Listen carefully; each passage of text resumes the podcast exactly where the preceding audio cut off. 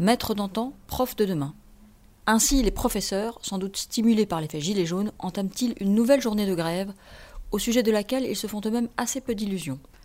Des revendications disparates, portées par une mobilisation jusqu'à présent modeste, n'ont que peu de chances de mettre à mal les projets de Jean-Michel Blanquer, à qui l'on peut reconnaître une ambition réformatrice opiniâtre, ambition dont on aimerait qu'elle soit encore la marque du gouvernement.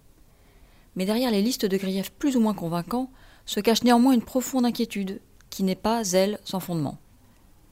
La massification de l'enseignement, alliée au développement des théories pédagogistes, transforme progressivement le maître respecté d'antan en animateur houspillé par sa classe quand il n'est pas tyrannisé par les parents.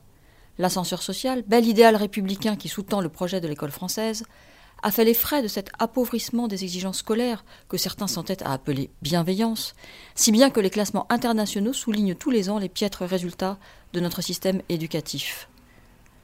Les enseignants sont aussi, comme ils ont voulu le montrer avec le hashtag pas de vague, les premiers témoins des petites lâchetés et des grandes démissions de l'État en matière de communautarisme, comme de l'impuissance des institutions face à l'inexorable progression de la violence chez les jeunes. Les conditions d'exercice des professeurs français, qui en début de carrière ont une rémunération inférieure à la moyenne européenne, même si la question de leur temps de travail fait débat, se sont objectivement dégradées. N'y a-t-il pas là de quoi susciter un sentiment de déclassement, voire une crise des vocations, au sein du corps enseignant?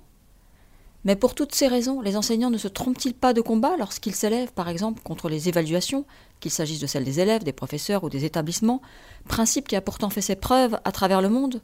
Ne faut-il pas précisément en finir avec la phobie du mérite, la hantise de l'excellence, le tabou de l'autorité? Pour préparer nos enfants aux défis du nouveau monde, l'école doit guérir de ses chimères égalitaristes et se tourner enfin résolument vers l'avenir.